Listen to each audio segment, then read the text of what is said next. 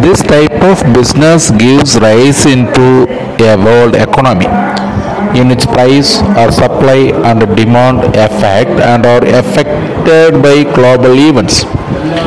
The political change in Asia, for example, could result in an increase in the cost of labor.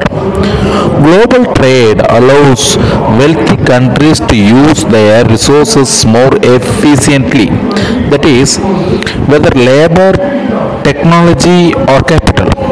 Because countries are endowed with different assets and natural resources like land, labor, capital, and technology.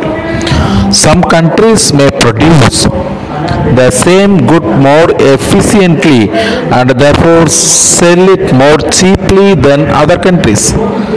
If a country cannot efficiently produce an item, it can obtain the item by trading with another country that can that can this this is known as specialization in international business the features of international business.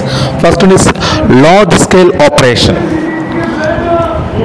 Second one is integration of economies of many countries. Third one is dominated by developed countries and multinational corporations. Fourth one is benefits to participating countries. Next keen competitions then special role of science and technology.